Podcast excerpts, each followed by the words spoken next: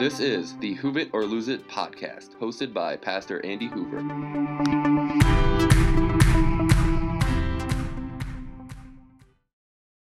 Well, tonight we are going to wrap up a uh, two part series that we started last week entitled Buried Alive. And last week we spent some time talking about the people in our lives, maybe our friends, our loved ones, family members, people that we do life with, uh, and uh, yet we somehow manage to avoid having any meaningful conversation with those people about who Jesus is or what Jesus wants to do in their lives. Yet we continue to say that we love those people and we care for those people. And yet uh, they walk around. I said last week that they walk around upright with smile. Look, a horse. Uh, they walk around uh, upright uh, with smiles on their face, uh, looking normal. Yet in reality, they are buried alive in sin and hopelessness and confusion. So, tonight, uh, I want to talk about this idea of what our role is in someone's spiritual development. Let me start out by saying that it's certainly not your role to save anyone, right? Uh, that is a role that only Jesus can play. Uh, Peter, one of Jesus' closest followers, uh, said this in the book of Acts, chapter 4. He said, For Jesus is the one referred to in the scriptures where it says the stone that you builders rejected have now has now become the cornerstone and then he says this there is salvation in no one else god has given no other name under heaven this is what the bible says it's what peter says by which we must be saved. So let me be abundantly clear tonight as we start talking about what our role is in someone's spiritual development. Let me be abundantly clear with you and tell you that, that, that you and I can't bring salvation to anyone. You and I can't save people from their sin. We can't save people from their hopelessness. That role has already been filled by Jesus, right? That role has already been uh, completed. As Jesus walked the earth, he lived the perfect life. He became the perfect sacrifice for you and I to be made right in God's sight. We didn't, we can't. It's impossible for us to live a perfect life, but yet Jesus did it. And here's what I want you to understand it's that perfect sacrifice, that perfect life that Jesus lived, that you and I get to hold up as a substitution. Right? I mean, we understand this idea. If you've been around the spiritual block even a few times, you understand that we're holding up before God the substitution of Jesus Christ so that we can be made right in God's sight. You guys, listen, that's salvation in a nutshell. And that's what your friends, that's what your loved ones, the people that you do life with, that's what they need to experience for themselves. And what I was pitching last week to you as we talked about this was that your friends are in desperate need of this, yet in the midst of all of their desperate need, you and I just continue to shovel dirt on top of their graves by talking to them about everything that seems so important, yet in reality is so insignificant. So, what does it look like? That's what I want to talk about tonight, just for a few minutes. What does it look like for you and I to not continue to shovel more dirt on top of someone's grave, but what does it look like for, for you and I to begin to help them? In other words, uh, while we're not able to save people, how do we help people in the process? I mean, these are people that we love, these are people that we care for. We can't save them, but how do we help them in the process of, of, of finding and discovering who Jesus is? Let me suggest to you that there are three quick things. The first one is this I think you and I need to learn to live consistently. Brennan Manning, who was an American author, um, said this. He said that um, the, the greatest single cause of atheism in the world today is Christians who acknowledge Jesus with their lips and yet walk out the door and deny him by their lifestyle. And then he says this that is simply what an unbelievable, an unbelieving world simply finds unbelievable. That we as Christians uh, would acknowledge Jesus with our lips and yet we walk out the door and we deny him by our lifestyle. See, here's the deal, you guys. Your friends, my friends, the people that I do life with, the people that you do life with, they don't understand. It doesn't make sense to them when we say that we love Jesus, when they know that we go to church, they say, we say that we read the Bible, we say that's important to them, yet we act and speak like everyone who makes no claim to follow Jesus. That doesn't make sense to them. There's a, there's a disconnect between your words and your actions. And that doesn't make sense to the people around you. Here's what it does, you guys. Honestly, it creates confusion. It creates a lot of confusion. It creates this false understanding of what it means to follow Jesus. So, so they walk around thinking that, oh, the way that you live your life, even though you say this and you act a totally different way, they then associate and go, oh, that's what it means to follow Jesus. Now, nobody's looking for perfection. Let me just put everyone's nerves to rest. No one's looking for perfection. No one expects you to be perfect. No one expects me to be perfect. But here's the deal, you guys they expect us to live consistently. Now, you may be thinking, hey, man, I don't really think it matters because no one's paying attention to me on whether or not I live my life consistently or not. I mean, who am I? I'm just some person. I'm just another person. And there's hundreds or thousands of people in my school, and no one's really paying attention to me. Listen to me, students. Make no mistake. People are watching you. People are watching you. Even when you think no one is looking, people are watching you.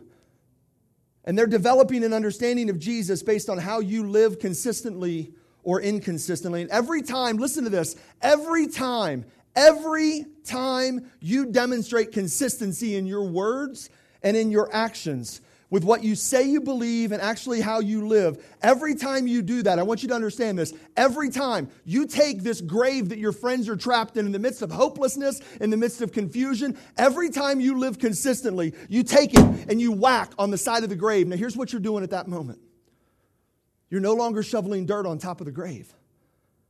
Right? You're no longer shoveling dirt on top of the grave. Every time you tell people that Jesus is important to you and then you actually act like it, you're banging on the side of the grave and you're breaking people out. Now, listen, they have to make the choice. Listen to me. They have to make the choice to get up and to come out of the grave. That's not a choice that you and I can make for them. That's the saving work of Jesus Christ. But instead of shoveling more dirt on the top, we start to break down the sides of the grave. Every time you tell people that you believe what the Bible says about sex before marriage and then you actually live it out, you're taking and you're breaking away some more of the grave. Every time you tell people that you believe what the Bible says about truth, about honesty, about being forthright, regardless of the outcome, right? Because we've developed this idea that, hey, I don't really lie unless it's a white lie. Listen, there's no such thing as a white lie. So every time you tell people that you believe in Jesus, every time you tell people you believe in something as old fashioned as one of the Ten Commandments that says, thou shalt not lie, every time you say that and then you actually follow through with it, I want you to understand that you're breaking apart the grave for your friends. Every time you live consistently, you're taking a whack. Living your life, you guys, in a manner, living your life in a manner that is consistent with who you say you are, helps bring life to your friends. You are no longer throwing more dirt on top of the grave and just burying them. You're helping to bring freedom and you're helping to bring life to them.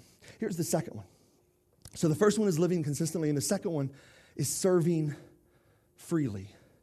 And here's what I mean when I say serving freely. I think a lot of people live in this, this, this mindset, or we have this idea that uh, we have this mentality of, I'll scratch your back if you scratch mine, right? I'll help you out if you help me out, right? I'll stick up for you if, if you stick up for me uh, uh, when it's needed. I, if you do something nice for me, it must be because you want something. Or if I do something nice for you, don't forget that I did something nice for you, and that's gonna I'm gonna come that's gonna come back around, and I expect you to repay me in some in some way. Listen, all of the written accounts, you guys, if you study the, if you study the Bible, all the written accounts we have about the life of Jesus, he never once modeled this. He never once modeled this idea that um, you should serve people with an agenda. In fact, listen to some of what Jesus says about how he decides to serve people. This is what it says in Mark. You know that the rulers in this world lord it over their people and officials, and they flaunt their authority over those under them. But among you, listen to this, you guys. He says, But among you, you must be different. Who's he talking to? He's talking to the people that are walking in the way. He's talking to the people that are following him, his teachings. He says, Among you, it must be different. Whoever wants to be a leader among you must be your servant. Whoever wants to be first among you must be the slave of everyone else. For even the Son of Man, he's talking about himself. Even the Son of Man, he says, Even me, Jesus, I came not to be served, but to serve others and to give his life as a ransom for many. And then he goes on and he says this. Check this out. He says, For I was hungry. This is Jesus talking. He says, I was hungry and you fed me. He said, I was thirsty and you gave me a drink. I was a stranger and you invited me into your home. I was naked and you gave me clothing. I was sick and you cared for me. I was in prison and you visited me. Then these righteous ones will reply, Lord, when did we ever see you hungry and feed you? Or thirsty and give you something to drink, or naked and give you clothing? When did we ever see you sick or in prison and visit you? And the king will say, I tell you the truth, when you did it to the least of these, my brothers and sisters, you are doing it to me. Listen, you guys, guess who can't return the favor when you give them food? Hungry people. Because if they had food to begin with, they wouldn't be hungry. I mean, do you understand what I'm saying? I mean, Jesus is mapping this out for us. Guess who can't return the favor when you give them clothes to wear? Naked people. Because they're naked. If they had clothes to give you, they would probably have put them on. I mean, do you understand what I'm driving at? I mean, it's this idea. Well, what was Jesus saying here in this passage? He was modeling for us, you guys. He was mapping out this idea of what it looks like to serve freely. And listen, every time you serve your peers freely, it's going to just, it's going to blow their minds. It's not even going to make sense to people. And maybe that's as simple for you as helping a friend in, in math class uh, who you know is struggling. You know they really can't help you, but you're helping them because you know that they're struggling with this problem. Maybe for you, that's what that looks like. Maybe, maybe for you, it's sitting next to the person, the girl in lunch that nobody, nobody sits next to. And don't tell me that you don't have somebody like that in your life. Maybe for you, it's partnering up with the kid in science class that nobody, nobody wants to be a partner with.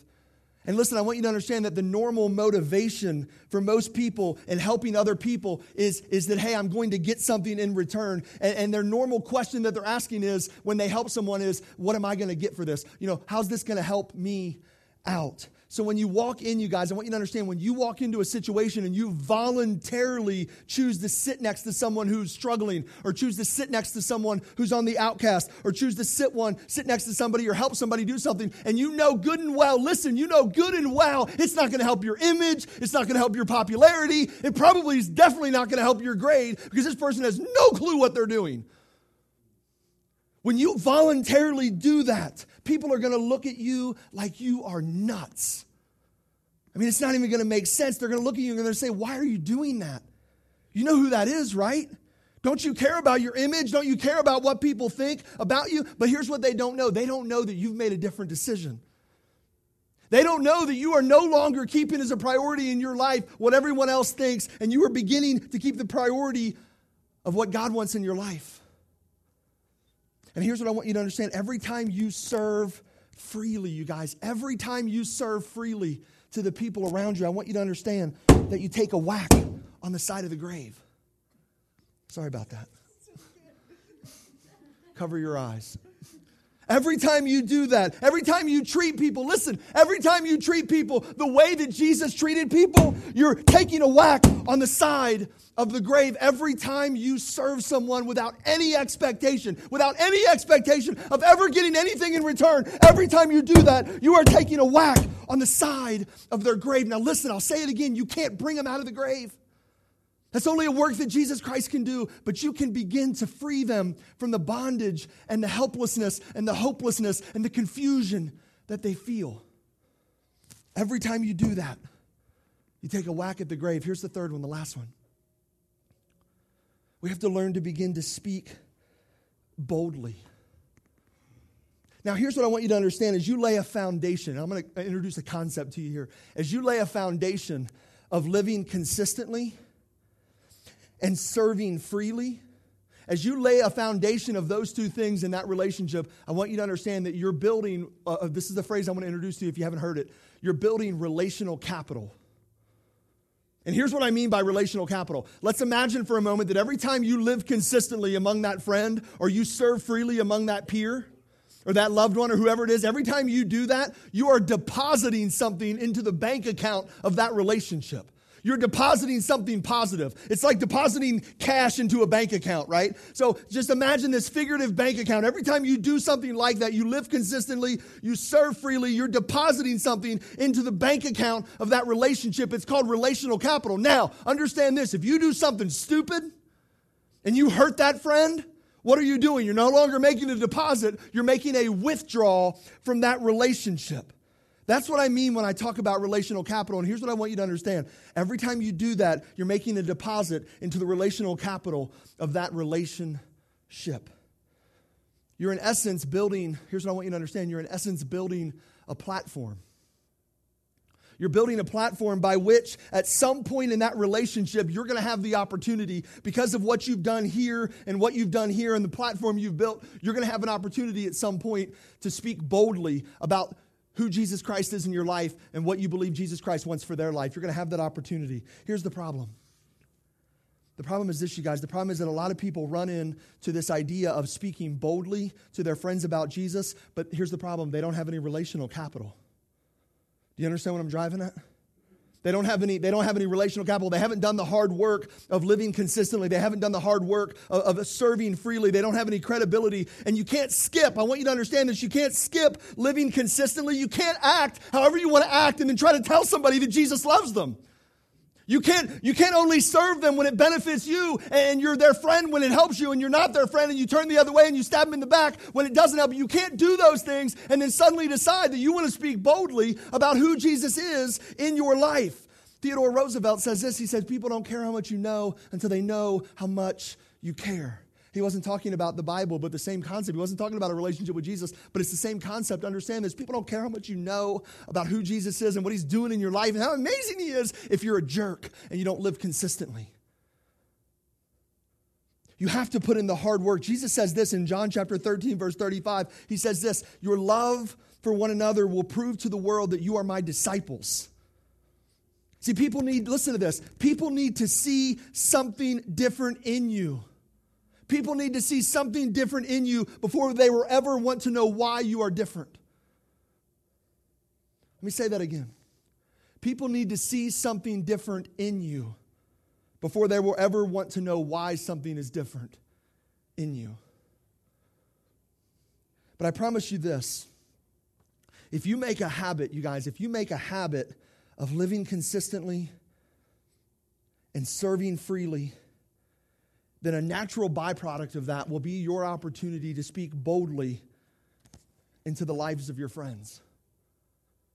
It's just going to be a natural flow. And some of you are like, well, I just don't know what that looks like. And that's just going to be weird. And how am I supposed to just start speaking boldly? Listen, it's going to happen naturally. When you start doing this, when you start living consistently and, you start serving freely, it's just going to be a natural byproduct. But here's the problem this is what we do. This is what we do. We pick up this sledgehammer and we get all hyped at some camp or some convention or youth group. And we go into our schools tomorrow and we're like, whoa, I'm about to start telling people about Jesus. And we just freak out on people. But here's the problem Listen to this. Here's the problem you haven't done any of the hard work. But listen, I promise you this there will come a moment as you invest relational capital into that relationship. And you're investing and you're laying the groundwork and you're building a platform and you're living consistently. You're not perfect, but you're living consistently and you are serving freely, there is going to come an opportunity where you have the opportunity to pick up the sledgehammer and you have an opportunity to bust open wide the grave that your friend is in, or your parents, or your mom, or your dad, or whoever it is. You are going to have an opportunity, you guys, to take the sledgehammer, and it is going to be like a night and day difference. And again, listen to me, you're never going to be able to pull them out of the grave. You are never going to be able to, to just grab them and pull them out. That is the work that only Jesus can do. But listen, you have to stop shoveling dirt on their graves. You have to start breaking down the sides of their grave. And you have to get the sledgehammer and you have to just start beating and beating and beating and giving them an opportunity to be free. Because that is what God has called us to. Stop trying to pick up the sledgehammer and be some amazing evangelist before you're just consistent in your witness. And before you're just serving people when you don't expect anything in return. Speaking boldly will come. It will come. But there's some things that must happen before we ever get there. Thanks for listening to the Hoove It or Lose It podcast. For more information or resources, visit www.hooveitorloseit.com or on Facebook at Hoove It or Lose It.